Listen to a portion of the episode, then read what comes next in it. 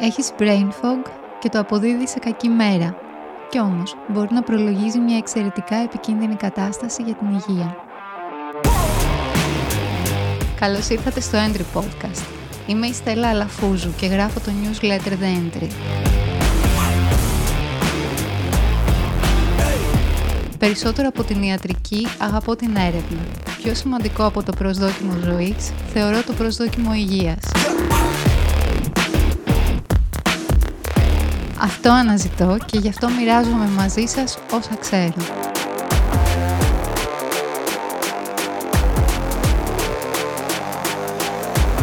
Για να ζήσουμε περισσότερο, αλλά και καλύτερα.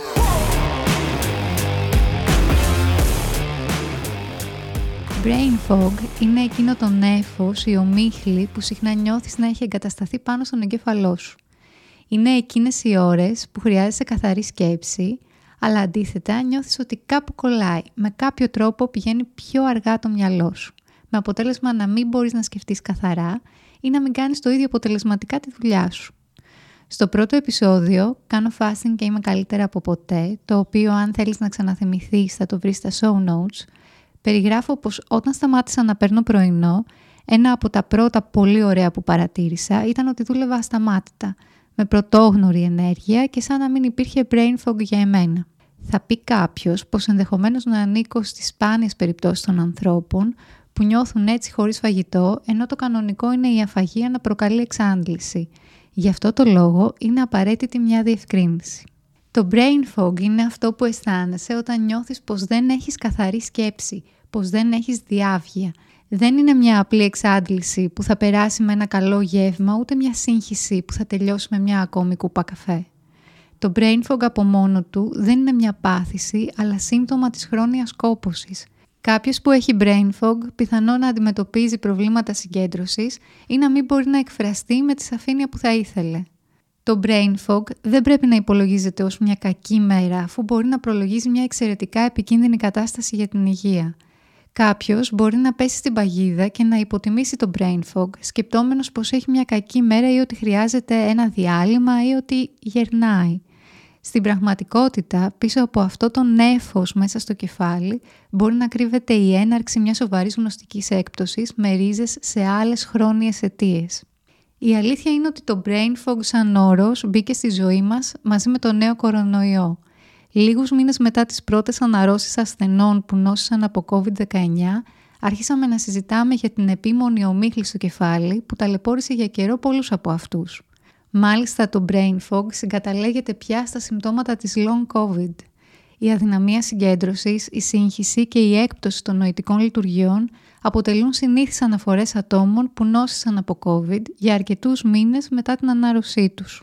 Άλλες αιτίες μπορεί να είναι ο συνδυασμός φαρμάκων, ορμονικές αλλαγές όπως αυτές που βιώνουν αρκετές γυναίκες στην εμεινόπαυση, διάφορες ασθένειες όπως ο καρκίνος ή κάποια αυτοάνωσα νοσήματα. Ακόμη η κατάθλιψη μπορεί να προκαλέσει brain fog, αλλά και η εντερική δυσβίωση. Μέσα στο έντερο συμβιώνουν αρμονικά πολλά είδη μικροβίων. Όταν διαταράσσεται αυτή η συμβίωση, έχουμε ως αποτέλεσμα την εντερική δυσβίωση, που μπορεί να προκαλέσει πολλά προβλήματα υγείας, από παθήσεις του γαστρεντερικού μέχρι άσθμα, ρευματοειδή αρθρίτιδα και αλλεργίες. Τώρα, πώς μπορεί η διατροφή να προκαλέσει brain fog; Ανάμεσα στο brain fog και τη γλυκόζη υπάρχει μια όχι ιδιαίτερα γνωστή σχέση, αν και απόλυτα κρίσιμη. Η γλυκόζη είναι απαραίτητη προκειμένου να λειτουργήσει ο εγκέφαλος. Συγκεκριμένα, ο εγκέφαλος χρησιμοποιεί το 20% της γλυκόζης από το σύνολο του οργανισμού ως καύσιμό του για τις πολύ απαιτητικές εργασίες του. Ο εγκέφαλος είναι ένα όργανο που οι περιοχές του έχουν κυταρικό φραγμό, συγκεκριμένα τον αιματοεγκεφαλικό η δουλειά του οποίου είναι να περιορίζει την είσοδο ουσιών στον εγκέφαλο, εκτός αν αυτές είναι απολύτως αναγκαίες για τη λειτουργία του. Μία από αυτές είναι η γλυκόζη, για τη μεταφορά της οποίας στον εγκέφαλο συμμετέχει ο μεταφορέας GLUT1. Η γλυκόζη, συνεπώς, είναι κάτι σαν τροφή του εγκεφάλου. Όμως, εδώ συμβαίνει κάτι διαφορετικό από ό,τι συμβαίνει σε άλλα όργανα που έχουν τη δυνατότητα να αποθηκεύουν τροφή. Ο εγκέφαλος δεν μπορεί να το κάνει με αποτέλεσμα κάθε φορά να χρησιμοποιεί όση τροφή έχει ανάγκη. Όταν ξεμένει από τροφή, εν προκειμένου από γλυκόζη, παθαίνει κοκομπλόκο και σε πολλές περιπτώσεις αυτό εκφράζεται με brain fog. Το ίδιο ισχύει όμως και όταν κυκλοφορεί στο αίμα εξαιρετικά μεγάλη ποσότητα γλυκόζης. Σύμφωνα με έρευνες, όταν τα επίπεδα της γλυκόζης είναι υψηλά, αυτομάτως μειώνεται ο γλουτένα και ο εγκέφαλος αδυνατεί να πάρει τη γλυκόζη που χρειάζεται για να λειτουργήσει σωστά. Ο λόγος για τον οποίο μειώνεται ο γλουτένα είναι άγνωστος παρά το γεγονός ότι είναι γνωστές οι επιπτώσεις αυτής της ανισορροπίας. Το brain fog τίνει δυνητικά να γίνει μόνιμη κατάσταση, ενώ σε πολλές περιπτώσεις επέρχεται σοβαρή έκπτωση των λειτουργιών του εγκεφάλου. Σε διαβητικά άτομα πολλές φορές παρατηρείται ατροφία του υπόκαμπου, κάτι που μεταφράζεται σε σοβαρά προβλήματα μνήμης. Λαμβάνοντας υπόψη όλα τα παραπάνω, πιθανόν κάποιος να σκεφτεί ότι δεν τον αφορούν άμεσα. Κι όμως, το γεγονός ότι πολλοί από εμάς, εσάς δηλαδή, γιατί εγώ όχι, περνάτε αρκετά λεπτά της μέρας σε υπεργλυκαιμία, δηλαδή με γλυκόζη πάνω από 140, μπορεί να φέρνει πιο κοντά το πρόβλημα. Για πολλά χρόνια έκανα και εγώ το λάθος να προσπαθώ να καταπολεμήσω το brain fog είτε τρώγοντας κάτι έξτρα για τόνωση, είτε με έναν ακόμη καφέ. Αναλογιστείτε πόσο λάθος προσέγγιση είναι αυτή. Αφενός τρώγοντας ανεβαίνει η γλυκόζη, αφετέρου η καφεΐνη δεν μπορεί να απαντήσει σε αυτού του είδους τη σύγχυση. Επιπλέον αρκετοί ανάμεσά μας βάζουν ζάχαρη στον καφέ. Τώρα, πώς αποφεύγω το brain fog; Αυτό που δούλεψε καλύτερα στη δική μου περίπτωση είναι το intermittent fasting. Και αυτό γιατί κατάφερα να χακάρω την ευελιξία του μεταβολισμού μου.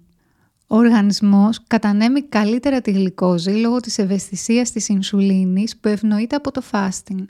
Αυτό σύμφωνα με έρευνες λειτουργεί προς όφελος της γνωστικής λειτουργίας του εγκεφάλου που μεταφράζεται σε πιο αιχμηρή σκέψη καλύτερη συγκέντρωση και διάβγεια.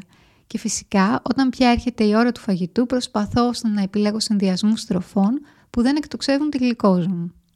Κάποιος που αμφιταλαντεύεται ανάμεσα στο fasting και την κανονική ζωή ή κάποιος που δεν αντέχει την ιδέα να κάνει fasting και πάλι μπορεί να προσέξει τη διατροφή του ώστε να μην κάνει brain fog.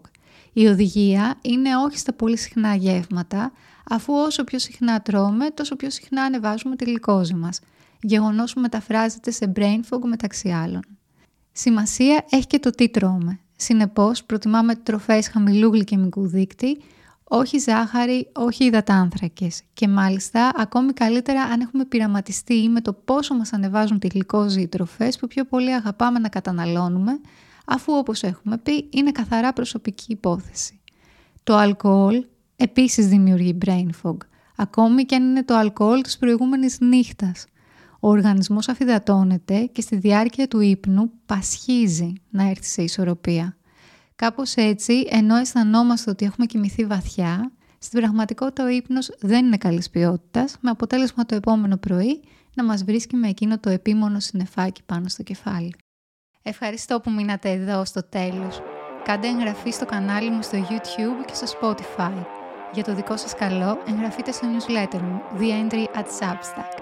Stay healthy. It's free of charge.